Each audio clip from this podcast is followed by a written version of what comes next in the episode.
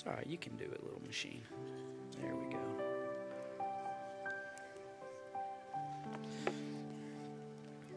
Is everyone doing okay this morning? I'm so excited to be here with you. I'm so excited to share the word with you today.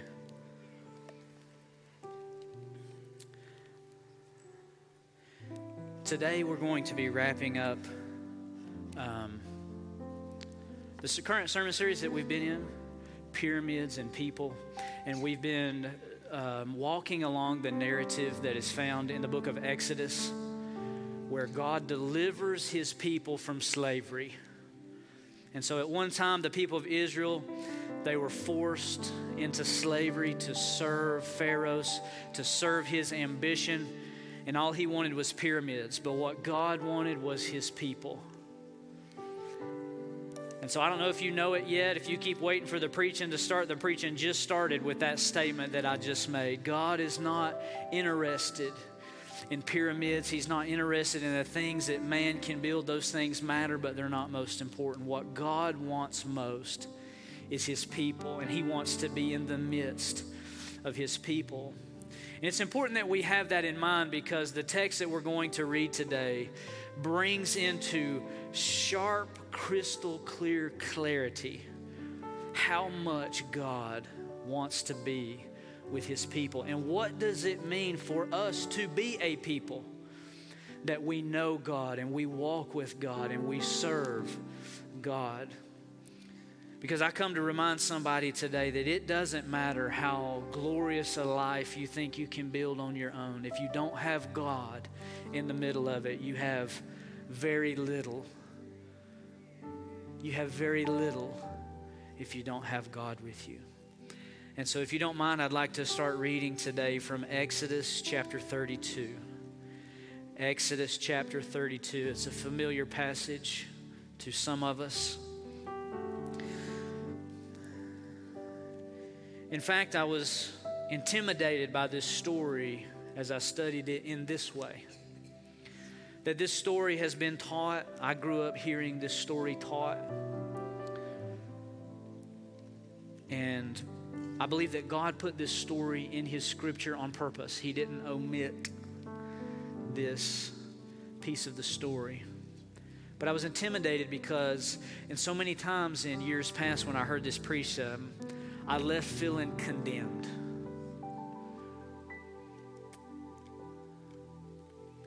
But a wise man who pastored this church for many years taught me that Jesus never leaves anyone feeling condemned. And so, as I started to read this story through the Father's heart and through the eyes of a redemptive Savior, I became so moved by his heart for us.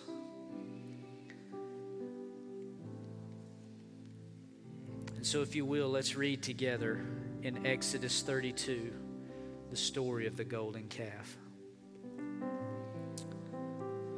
It's important that as we read that we understand that as I pick up reading the story here, Moses has been on the mountain with God. The people are in the valley, and he has been up there with Joshua. Moses and Joshua have been on the mountain together for some time. And God has been giving Moses explicit instructions on how to construct the tabernacle. That's a really old ancient word that means a gathering place and a meeting place. It was a place where heaven and earth were going to meet. And humans could go into that tabernacle and interact and have a relationship with God. It was an Old Testament prototype. Some people call it a shadow of what was to come in the New Testament, the day in which we live. And so Moses has been getting this amazing download from heaven. And right in the middle of Moses being in God's presence, getting these amazing instructions to build something that has never been built before a sacred, holy place where people can interact with God, and then this happens. Now, when the people saw that Moses delayed in coming down from the mountain, the people gathered together to Aaron and said to him, Come make us gods that shall go before us. For as for this Moses, the man who brought us up out of the land of Egypt, we don't know what's happened to him. And Aaron said to them, uh, he didn't take much convincing, apparently. And Aaron, and Aaron said to them, Break off the gold earrings which are in the ears of your wives and your sons and your daughters and bring them to me. So all of the people broke off the golden earrings which were in their ears. They brought them to Aaron, and Aaron received the gold from their hands. And catch this, he fashioned it and with an engraving tool, and he made a molded calf. Then they said, This is your God, O Israel, that brought you out of the land of Egypt. Luther, I got a scratchy throat this morning, so you're going to have to work with me a little bit. I will do my best to not cough without giving you warning. So when Aaron saw this golden calf, he built an altar before it. And Aaron made a proclamation and said, Tomorrow is a feast to the Lord. Then they rose early on the next day. They offered burnt offerings and brought peace offerings. And the people sat down to eat and drink and rose up to play. Oh, my. And so Let's just pause there for a moment. Moses has been on the mountain with the Lord. And in the midst of God giving Moses this blueprint so that he can dwell with and be with his people, the people grow impatient. And they form a golden calf, and they want to give that little golden calf that they made credit for breaking the back of Egypt and setting them free and then to put a nice little bow on it, they said, let's all get together and eat and let's play some games and have fun. It'll be fun to worship this God that we made. That's good preaching right there, Mama. You know already that is good preaching. So I'm going to paraphrase the next piece of the story for you for the sake of time. Hang with me just one more moment. Sarah, God speaks to Moses, and Moses, or God interrupts this conversation that he's having with Moses. And God says, Moses, those people that you brought out from Egypt are down there messing this thing up. You better quit and get down there quick. And God, understandably so, He's stirred. His justice is stirred. His lover's heart that He has for His people has been scorned. And so He feels the pain of rejection. And God says, Moses, I'm going to go down there and wipe them out. I know you, Moses. I like you. I'll start over with you.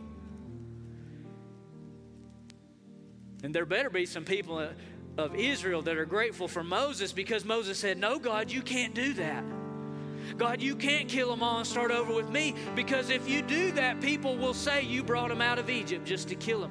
People will talk bad about you, God. If you kill them, you can't do that. I wonder, is there anybody, any saints in the room that you've ever found yourself in your prayer closet praying and calling out somebody's name, saying, God, don't be done with them yet. God, don't give up on them yet. If you let them go now, if you let them die now, if you let them stay addicted now, if you let them get them divorced now, God, if you let it happen, people say you couldn't do it. I know that I'm talking to some praying grandmas and some praying mamas in this room that you know what I'm talking about. You understand the burden that Moses felt if somebody doesn't call out their name. I wonder what will happen. So Moses pleaded with the Lord to save the people. I'm going to jump ahead to verse 15. Moses turned and went down the mountain. He had the two tablets of the testimony that had the Ten Commandments in his hand. And on the tablets there was writing on both sides. On one, excuse me, on the one side and on the other they were written. Now the tablets were the work of God. That is so critical. Okay? The tablets were the work of God, and the writing was of God, and it was engraved on the tablet. So I just come to let somebody know today that what happened in the Old Testament matters. Moses didn't invent 10 commandments. God wrote them commandments. And them little tablets matter because God wrote them. And verse 17 says, And when Joshua heard the noise of the people as they shouted, he said to Moses, It's a noise of war in the camp. They're at war. They're, we're up here on the mountain and they're fighting a battle down there. But Moses said, It is not the noise of the shout of victory, nor the noise or the cry of defeat, but the sound of singing that I hear. Let's pray. Lord, we open our hearts to you today and to your word. Lord, we give you permission to speak to us. Lord, we embrace your truth that you have for us. Not man's wisdom, not the truth of the world, but God's truth. And so, Holy Spirit, we ask that you take this word and you cause it to be alive on the inside of us. Holy Spirit, I ask humbly that you use me to speak and to teach your word. Help me to do it accurately and clearly.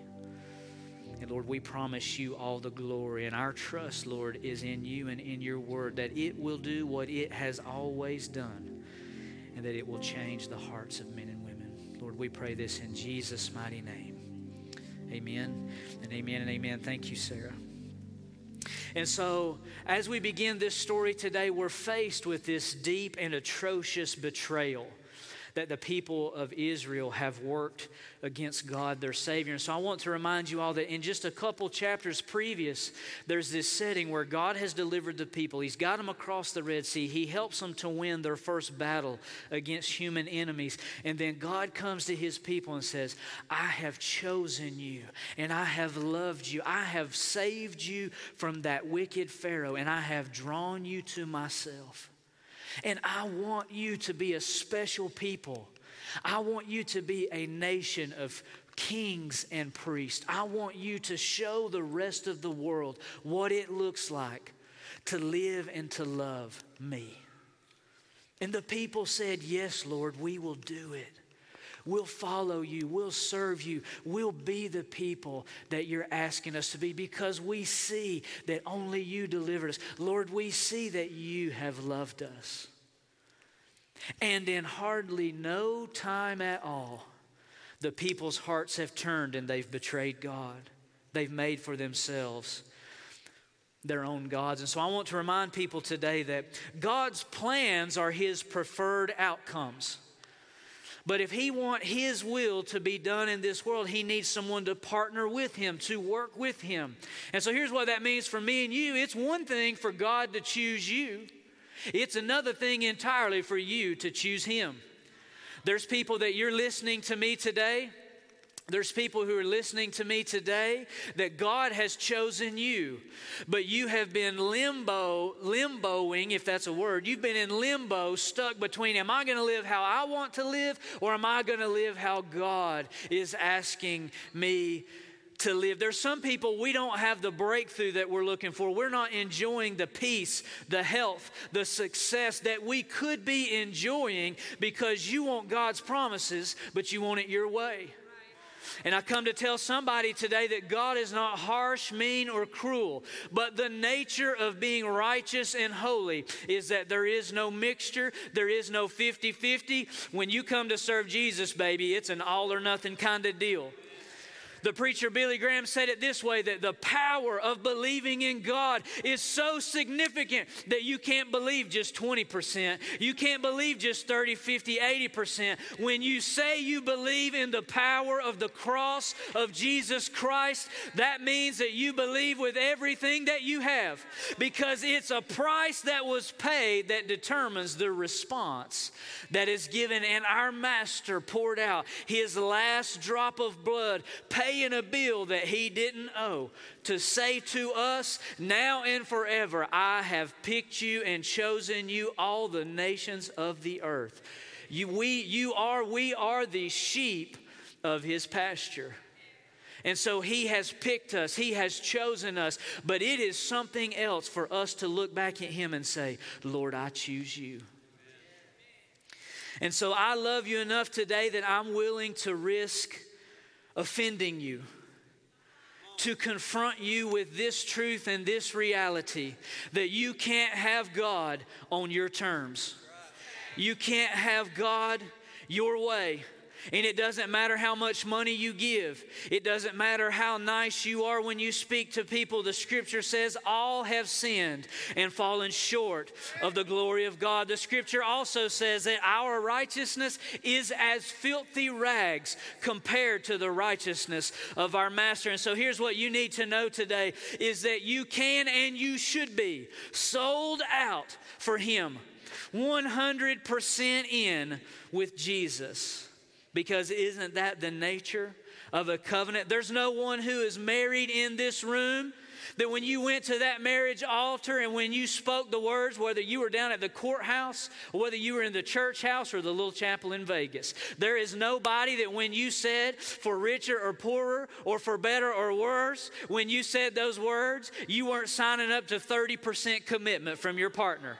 You weren't signing up for 50% commitment. You were signing up for a 100% commitment that everything I have or will ever have belongs to you. That is good preaching right there.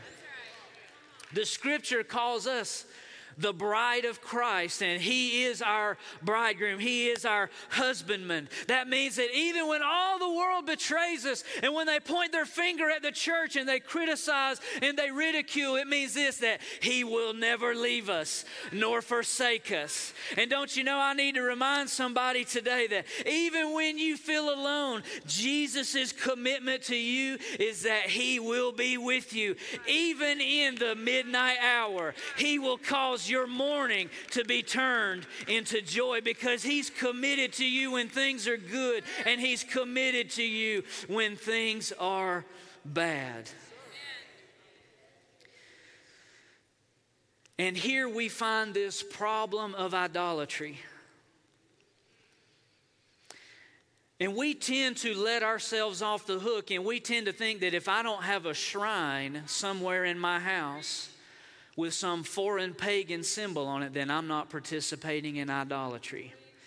And if you believe that, my friend, then you have taken the bait into deception. Because the scripture says this in Exodus 23 33. God says, You can't have any other gods beside me or with me. You can't worship like the other nations because it will be like a snare to you. Now, I grew up in the country and I know what a snare is, and I recognize some of you may not. But a snare today is a metal cable that's very, very strong, and you hide it in the dirt and you put some bait. So when the animal comes to get the bait, they put their foot in that snare. They don't know that they've put their foot in it. But then when they try to move away from the bait, what happens? Zick! The snare goes around their foot and they can't get free. Here's the danger in idolatry, dear friends. You put your foot in the trap and you don't know it. But then when you try to turn away and go back to God, you, you uh, I'm, I'm stuck because my foot is stuck in the trap. I come today to get some people free from the snare of idolatry. Now, then, what is idolatry?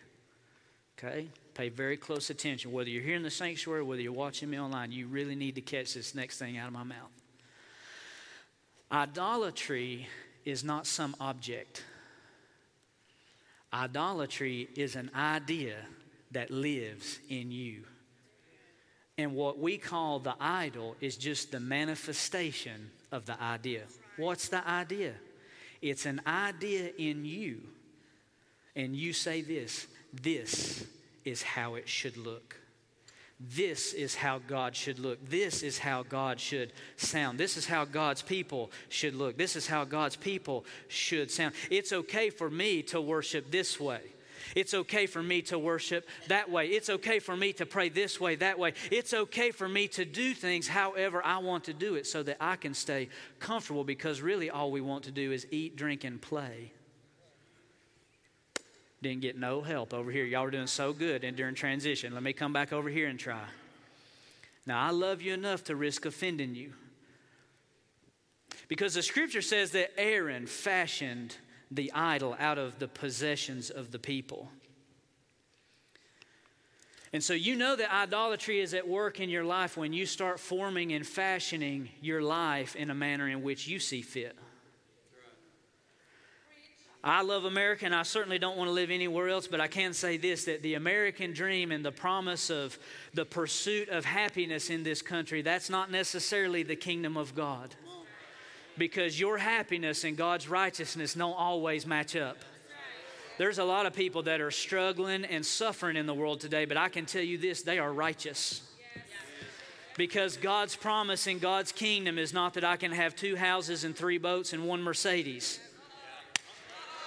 God's promise to us is that you will be ridiculed, you will be persecuted, but even when you are, I will still be with you. I come to let somebody know today that the essence of eternal life is knowing God.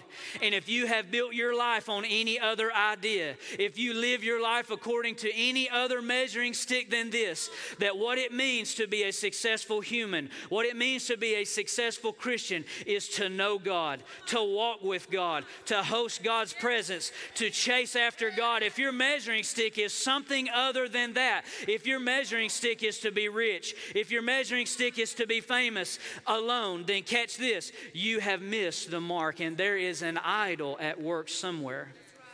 Because I know some people, they follow Jesus because they think he'll make them wealthy. I know some people because they think if I follow Jesus, then God will change my spouse.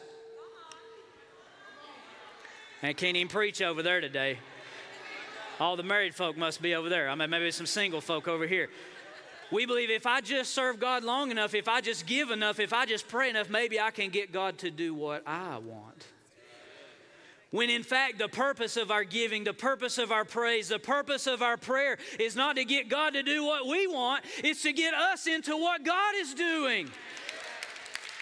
The true heart of worship is not God, come and take my problems away. The true heart of worship is to come to the altar and say, God, here's my problems. I choose you over the problem. The scripture says, though he slay me, yet still will I trust him. Sometimes God ain't into fixing all your problems and taking all your pain away. I come, I'm so off script right here, but I come to remind somebody today that your obstacles, your rejection, your problems, the things that you're carrying, sometimes God don't take that away because that's the vehicle, that's the mechanism, that's the opportunity for God to show you what real grace feels like. Come on, Gary Grace. There's some opportunity for some people right here this morning that you're saying, I'm struggling, I'm suffering, I don't understand why this is happening to me. And God's looking at you saying, if there was never a problem, you would never get to know what it means for me to flex my muscle in your life. Some of you, if you've never been desperate, you don't know what it means to depend on God. Oh, I'm preaching so good. I can feel it. I'm butting up against some idols this morning. Some people, if you've never been without a job, you don't know what it means to go home and just say, All I got is a word from God. I'm going to vacuum my floors and I'm going to love my wife. You know what? You thought, Why am I struggling this way? Why did I get fired the way that I got fired when I shouldn't have been fired? God's doing something in you to show you your hope doesn't lie in the world, our hope lies in Him. All right, three quick points. How do I know if idolatry is at work in my life? The scripture says in verse 1 of chapter 32 that when Moses delayed, that's when the people started saying, okay, we need an idol. When he delayed. So I want to focus on that word delayed, and it means this the people didn't have patience for God's process the people didn't have patience for God's process. I heard a wise man once say that potential can't be realized until process is embraced. Some of you are wondering, why won't God do anything with me? Why won't He do anything in my life? How come I seem to go so far and then everything falls apart? Because you're not embracing God's process for your life. I come to remind somebody don't you give up on your process now. Don't give up when it's dark. Don't give up when it's hard because God is at work in the midst of the process. The people were sitting down in the valley, they're bored and they're wondering, why won't God come down? We just want to party, man. Let's just have a good old time. But meanwhile, God was downloading perfect instructions so that he could dwell with them. They were using a bad measuring stick about what it looked like and what it means to be God's people. So, my encouragement to everyone here today is stay patient, stay committed to the process. Because God doesn't manufacture things, He grows them.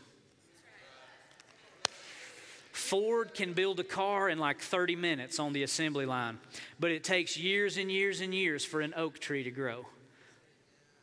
I don't want to be insensitive here, but if you slam a Ford F 250 into an oak tree, into a proper healthy oak tree at 85 miles an hour, guess who's going to win? I come to remind somebody grown things will always outlast manufactured things. That's good preaching right there. I might run all by myself. And you're saying, God, how come everybody's judging me and things don't seem to be going good?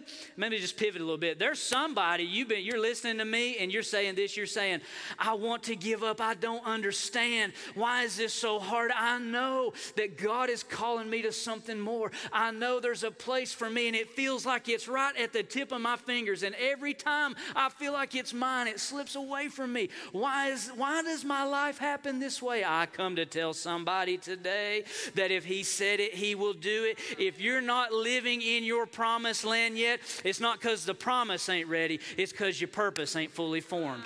I need to let somebody know today don't give up on the process because He's molding you, He's forming you, and He's growing you so that when He gives you His promise, you won't kill it but you can pass it on to those who come behind you. That is such good preaching. I wish somebody tweet that. Just tweet the country boy right there. And so the purity of our processing is measured in proximity. You know that God is processing you. Sometimes it hurts so bad, but God's still close. Is there anybody in here before, that you know from experience that at different times in your life when times seem dark, you say, I hate this so much. I hate this so much. David said, If I could sprout wings like a dove, I would fly into the desert and leave all you crazy jokers behind. You ever felt that way? But here's what happens it's in those dark times when you say, Oh God, I need you. He is so close and He's right there. He is closer than a brother. That's how you know that the pure of your process is proper. Here's the second thing of how we know, the second point for how we know that we're laboring under idolatry. And it says this They went to Aaron and they said, Make us gods. Now they were saying, Don't make us a God. They were saying, Make for us a God. And so here's the danger when humans start making gods. Any God we make, we control. Who? Strong medicine right there. Any God that we make, we control. Well, let me remind you that whoever's in control is ultimately the God. Here's why it's dangerous for you to be your own God. Is because whoever's God has to carry the weight of the universe that you, ro- that you rule over. That's why it says, whatever judgment that you use, that will be applied back to you. That's what it means to be God. And God says, I can be just because I'll stand up to the scrutiny of my justice. Ain't God but just one little helper right there. That is such good preaching. And so here's the problem with you being in control is that you have to pay the bill for the outcome of your universe. And so you can't be God and then be upset when your marriage falls apart and start pointing your finger at your partner saying, well, they didn't do right. No, baby daddy, you was the one that you wanted to be God and you wanted to lay down the law and you wouldn't listen and you wouldn't be compassionate because you thought you were right. That is some good preaching right there. You can't be mad when you're God and you're stingy, stingy, stingy, and everything you got goes into a savings account and you won't ever do nothing. And then the day comes around, I'm broke. Well, you were God of your finances and you thought, I know what's best, and that money's not like a river that flows, it's a resource to be hoarded. And so you can't point your finger at God and say, God, why ain't you blessing me? It ain't God's fault you broke. When you're God and you don't want to submit to anybody, you don't want to be rebellious, you don't want to understand what it means to be under authority, you just want to be in authority, and then you say, Why won't nobody promote me? Why won't nobody recognize me? Because you ain't letting nobody process you, and God's not going to give His authority to you if you're not saying, Lord, I'm submitted to you and to your will and to the people that you've put in my life. That is rock and roll good preaching right there. Please hear my heart. I don't desire to shine a spotlight on you, but I love you enough that I will risk you going home wanting to carve my name in your voodoo doll. But it's so that you can be free and you can be the man and the woman that God has called you to be.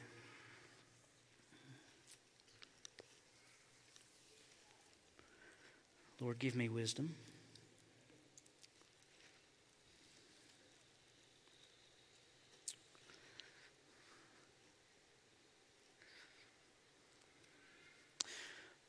Do you know what else we can't do? We can't make our own church. We can't make church in our image. We can't make a church that we control we can't make a church that's comfortable for us because church, because congregation is holy and it's sacred. Unless the Lord builds a house, they labor in vain that build it. I love everybody that's listening to me today. But the Lord told me to say it, and so I'm going to say it. This church is in Oklahoma City on the northwest corner. He has made us and He has called us to be who He's asking us to be. But I'm going to tell you what, He didn't make us. He didn't make us somebody else. You will constantly be disappointed with your church and with its leadership if you go to the internet four times a day and watch some other church 10,000 miles away saying, I really like what's going on in Charlotte. I wish we could do a little bit of that in Oklahoma City. I need some church people to hear me that we don't get a vote in what our church looks like. We go to God's altar with humility and we say this God, use me. God, send me. It says in Isaiah 6, who will, we, who will go for us, is what God says in Isaiah said, Here am I, Lord, send me. The scripture says that the, the, the tri member Godhead was looking around saying, Someone's going to have to go deal with the sin down in the world. Who's going to go? And Jesus the Son raised his hand and said, Father, I will go and do what you want done for those people in the earth. I wonder, is there anybody in Oklahoma City that your heart is full of faith saying, I'm not trying to build what's in California, New York, Australia, Dallas, Texas. I'm not trying to build what's in Charlotte, Michigan, or Ohio. I want what God wants in Oklahoma City.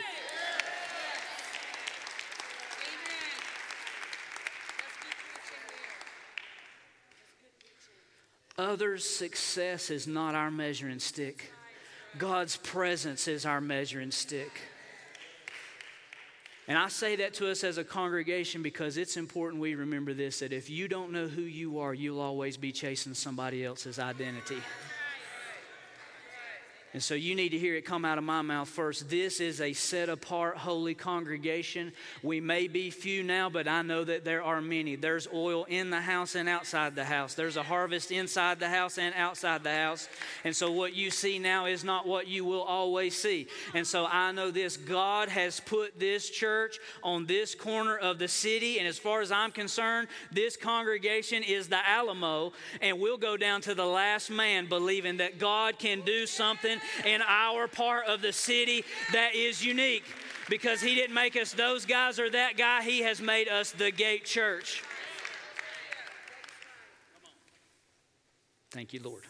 Last and final point. If Sarah will come, I don't need all my band and singers to come. I want just Sarah to come. So, Sarah, if you'll come play for me. And then, if my ushers will get ready to help us distribute communion. Here's the third and final indicator that the people were struggling with idolatry.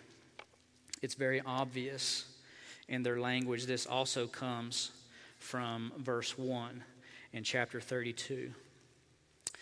This is what they said a couple of things. Moses is delayed, and we don't know what's happened to him. And then they also say this He's just that guy that brought us out. He's just a guy. He's just a guy. Yeah, he's just a guy. He's just a guy with a stick. He's just a guy that had been to a burning bush. He's just a guy that God saved from murder. He's just a guy that stood on the edge of the Red Sea and he jabbed that stick down into the water and the Red Sea parted. He's just the guy that up until this point in the story, God has used him to help guide us and shepherd us. Yeah, he's just a guy. And so here's an indicator of how you know that you're laboring under idolatry. You start to distance yourself from the people that God's put in your life. Come on, somebody. Come on, somebody. Because here's what happens in church we think church is good when we're comfortable. And we think we're in love when we're laughing. So we want church to feel like a perpetual honeymoon. Is there anybody married in the room that you didn't find out how much you loved your wife when she was laughing? You found out how much you loved her when you're crying together. Some people need to know that your covenant is not tested when you're laughing and when the paychecks are hitting on time. Your covenant is tested when you're holding each other, crying, saying, Baby, I don't know what we're going to do. I figured I'd be getting just a little more testifying from God's people right there. Because here's the thing with church God plants us in a church. You don't pick a church. That is good preaching right there, Mama. Sometimes the reason we don't reap the reward from church that we really want is because we're still walking around like we picked it instead of understanding that God planted us. But here's the conditions of being planted is that you don't get to pick the plant that's planted beside you. I come to preach today. And so sometimes we like to we like to pick what the people look like who sit beside me. We get to we like to pick what neighborhood that they're from. We like to pick what kind of degrees they got. We like to pick pick pick pick pick the people that are in our lives. But see God is looking at his church saying, "No, you don't pick them, I plant them." Anybody who's ever raised a garden knows you can plant a few tomatoes together, but at some point we need to get some beans in there. We need to get some peppers in there because diversity in the garden is what makes it rich. A lot of people, if they had their way, they'd make God's church look like a Christmas tree farm. One Christmas tree right after another in perfect rows. Everybody looks the same, sounds the same, everybody blows in the wind the same way. I come to tell somebody that God's church is like a jungle. Some trees are big, some are little, some are round, some are skinny, some are dark, some are light. Everything in between. But here's the beauty. You hadn't never found God's beautiful creatures living in a Christmas tree farm because singularity doesn't produce life. But in a place of diversity, what do we call it? We call that an ecosystem. That's a place where lizards can live, tigers can live, jaguars can live, cockatoos can live, parrots can live, even mean old crocodiles can live in the jungle because there's diversity. I need to let somebody know you're going to have to quit distancing yourself from people that make you uncomfortable because they're the very ones that God wants to use to change your life.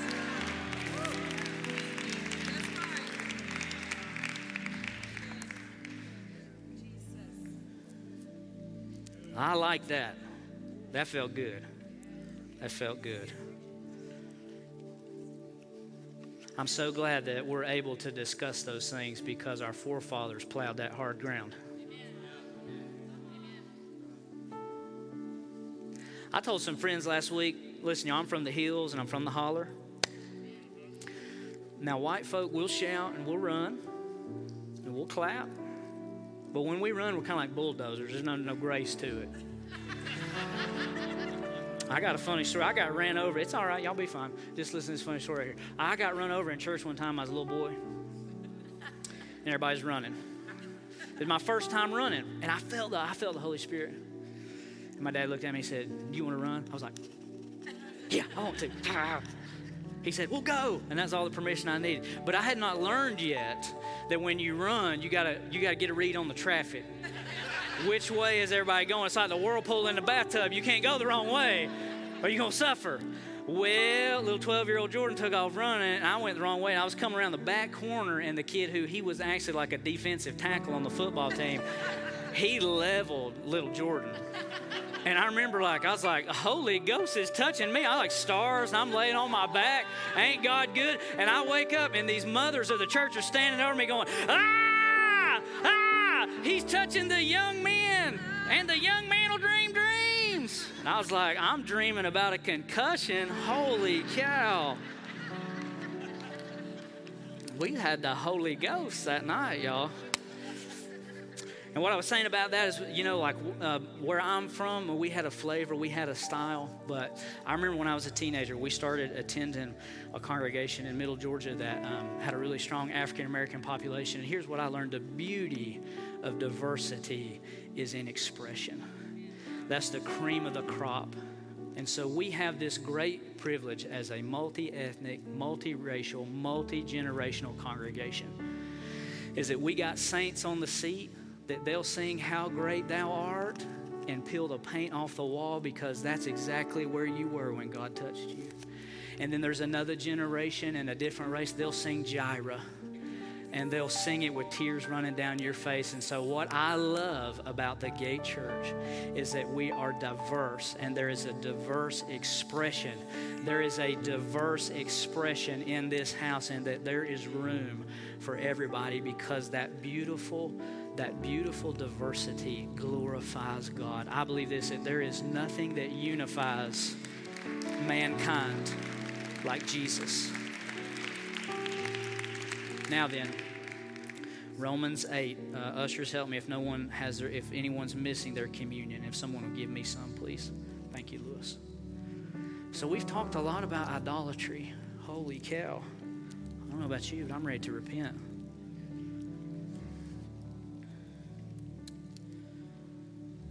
But Romans 8 says, There is now, therefore, no condemnation to those who are in Christ Jesus, who don't walk according to the flesh, but according to the Spirit. For the law of the Spirit of life in Christ Jesus has made me free from the law of sin and death.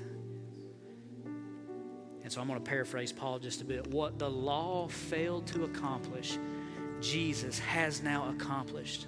And so in the old days, it didn't matter how much God wrote, Don't have any other gods before me. The people were incapable of living up to that.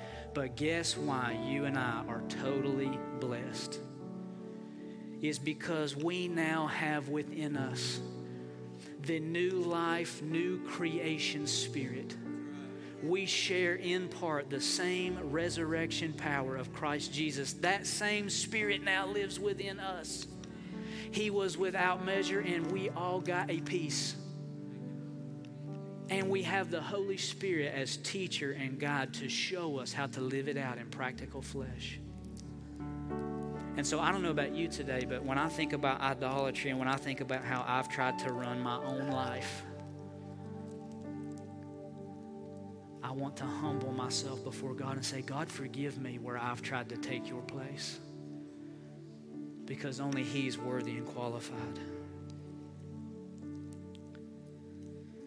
And when He looked down from heaven, He knew that in my heart lived idolatry.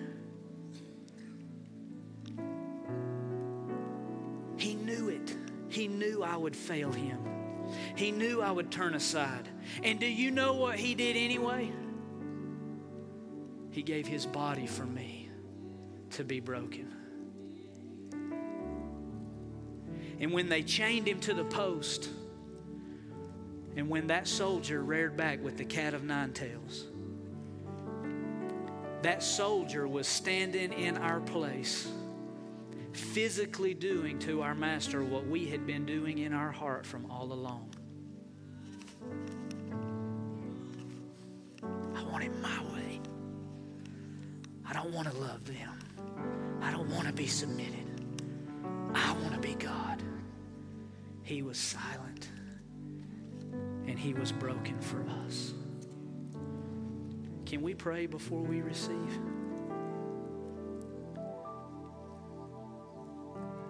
You can just pray this with me if you don't know what to pray, but Lord, you see my heart. Lord, you see my heart. Lord, where I have been guilty of idolatry, trying to form you into my image and into my control, God, I repent. God, I'm sorry. God, I'm sorry for holding on to control and trying to be everybody else's master. God, forgive me. God, forgive me where I've lorded over people, manipulated people. God, forgive me where I've polluted your house. I didn't mean to. I didn't understand. I didn't see it at the time what I was doing. God, I was afraid or whatever the thing was. God, but God, forgive me. Somebody today, you need to let those precious words come out of your mouth. Say, God, forgive me where I've missed it. And God, I may not remember the scenario or the instance or the thing I said. I just feel the conviction in my heart. You talk out of that conviction. You say, God, forgive me. There's people watching me online today, right where you're at today. You can whisper it under your breath, but you can say, God, forgive me.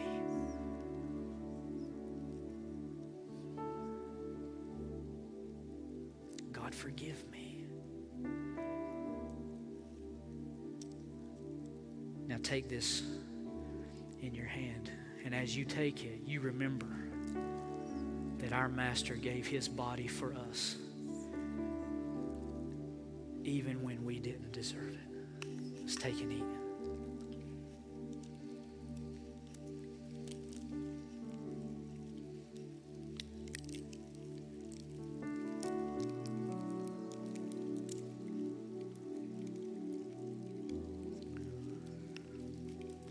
For all the times our life where we have tried to be God.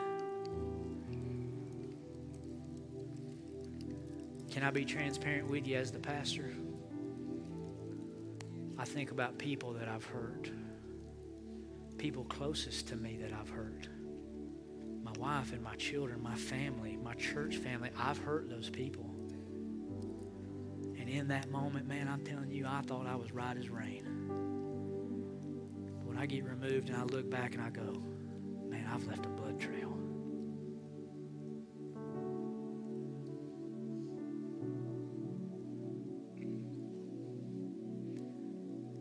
There's a debt that I owed. There's a price that should be paid for the wrong that I've done. You know what? And you too. The pain, the trauma, the, all the things I've done, the things that you've done, there's a debt. Justice demands that a price be paid.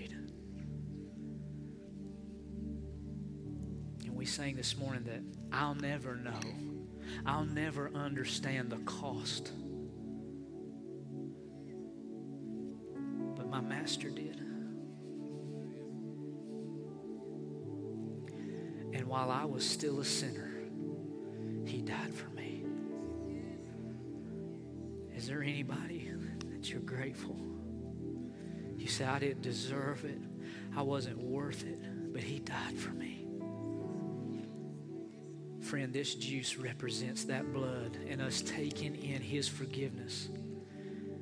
I need to let somebody know today it doesn't matter what the blood trail is that you have left, it's forgiven. It's forgiven. It's forgiven. You don't owe the debt. You don't have to always go back and fix it. He has paid the price for your sin and for my sin. God, I'm so grateful. Just pray with me, church. God, I'm so grateful that you paid my bill. God, I'm so grateful that you paid my bill. God, who am I that you were mindful of me? God, who am I that you became like a lamb led to slaughter?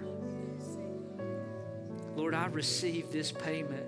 Lord, I receive your blood into my life with such humility and graciousness today. Church, let's take together and drink.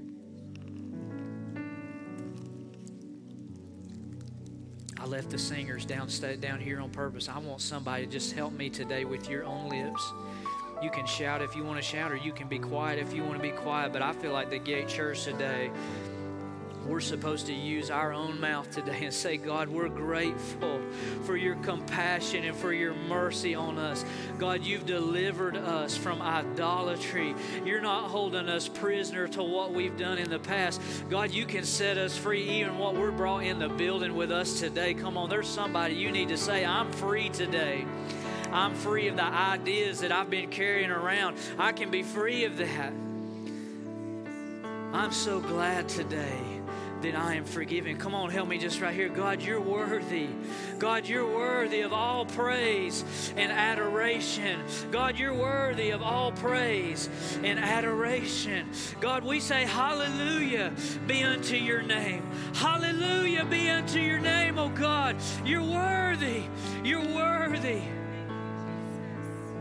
You're worthy, oh God. You're worthy, oh God. Sometimes I like to just do it all by myself, but Lord, I say for Jordan that your praise will continually be in my mouth because you're worthy.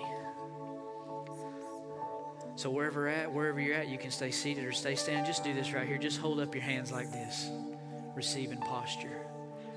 I know some of you's not going to like it, but it's going to be okay. Just look up. Look up to where your source is. Eyes open or eyes closed, it doesn't matter. And you just receive. Lord, I speak a blessing over your people. Lord, I speak peace in Jesus' name.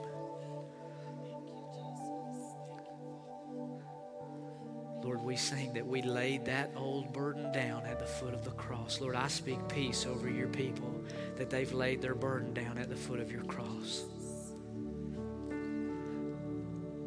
I speak restoration over your people, that you're restoring their soul as they've labored under the burden of idolatry. I speak restoration in Jesus' name. There's people here today, if you receive that by faith, you will go home with a fresh energy, a fresh clarity, and a fresh focus to live your life because you know that rejuvenation has come that the life and the glory of the Lord is yours. I wish you could see what I see. Friends and family online, I hope you're experiencing what we're experiencing right here. I'm looking at people of every race and every age, and I see the look of contentment and peace on God's people today everywhere I look because the Master has been in their midst. We receive all that you have for us. Sometimes you just speak to your own soul and you say, I receive what he has for me. Lord, I receive everything that you have for me. This is always a good pray, prayer to pray at times like these. Jesus, you're more than enough for me. Jesus, you're more than enough for me. There's somebody you need to say that. Jesus, you're more than enough for me. God, I don't need a retirement package or a company car. I don't need my name on the door. Lord, you're more than enough for me. There's some of us we're going home, we're going home to marriages and we're in pain. And some of you need to go home with a fresh energy saying, God is more than enough for me. And even when those close hurt me and betray me, God is more Even when people have let me down, even when people didn't see me, they didn't appreciate me like they should have, God, you're still more than enough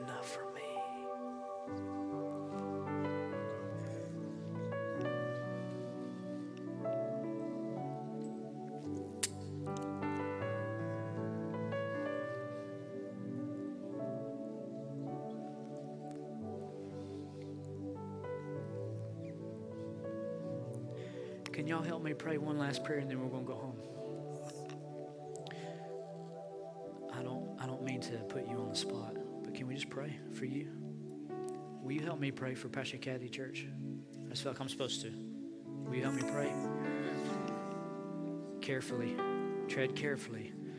Remember, David said, I would not, he said, I will not lay my hand on God's anointed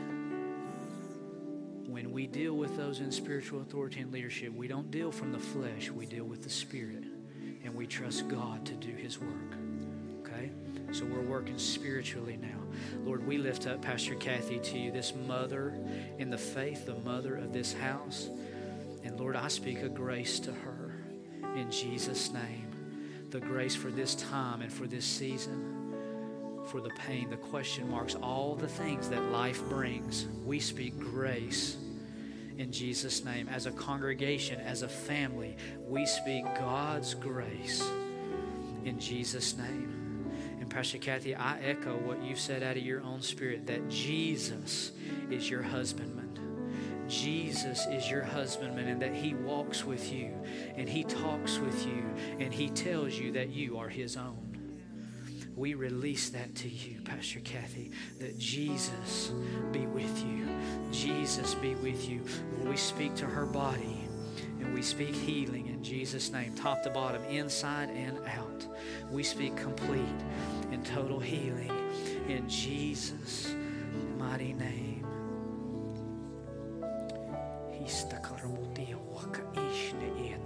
Pastor Kathy, I'm gonna say this and this alone. We're family, so we know we know all each other's business. But the reason why I prayed, I felt the tug of my heart, and this is all that I felt, is that His eye is on you, and that He sees. His eye is on you, and He sees. And so, Lord, we release that to her, that you see her, that you see her.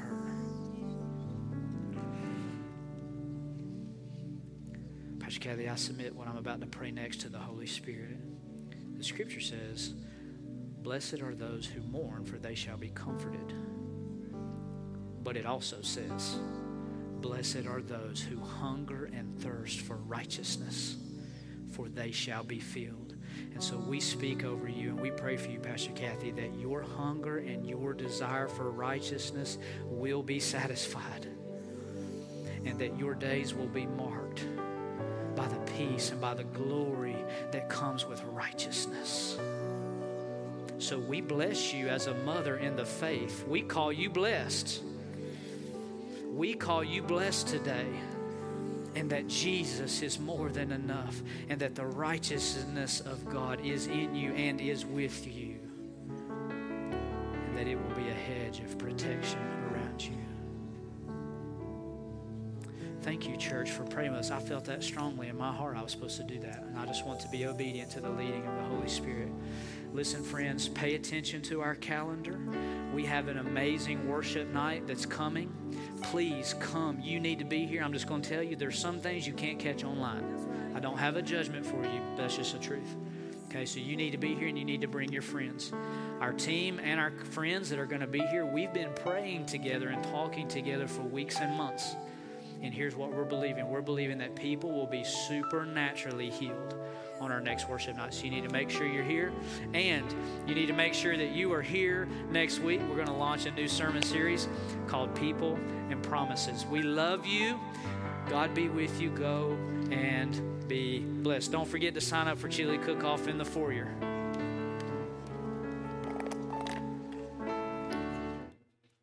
Hi, today we heard a wonderful message from Pastor Jordan how the people of God in Exodus chapter 32 create, uh, built a golden calf as an idol to replace Moses and God's leading them through the wilderness. You see, we all have a tendency to become impatient with the process and the plans and the purposes of God's life, and then push away those people that God has placed in our lives that lead us, that shepherd us, and, and the place where we've been planted beside other people. But today, we want to declare that Jesus Christ is Lord. He's Lord of every circumstance, He's the Lord of our lives, and we declare today that He is more than enough. And that we also submit and commit ourselves to this house, and we say we're going to love those people that we've been planted beside. In the name of Jesus Christ, amen. My name is Matt Bennett and I just want to invite you, if you want to become more planted in this house, we hold an online uh, Wednesday night service connection group, and we just want to say you're more than welcome. So click the link below and join us and, and, and uh, learn how you can join us on Wednesday night. God bless you and have a wonderful week.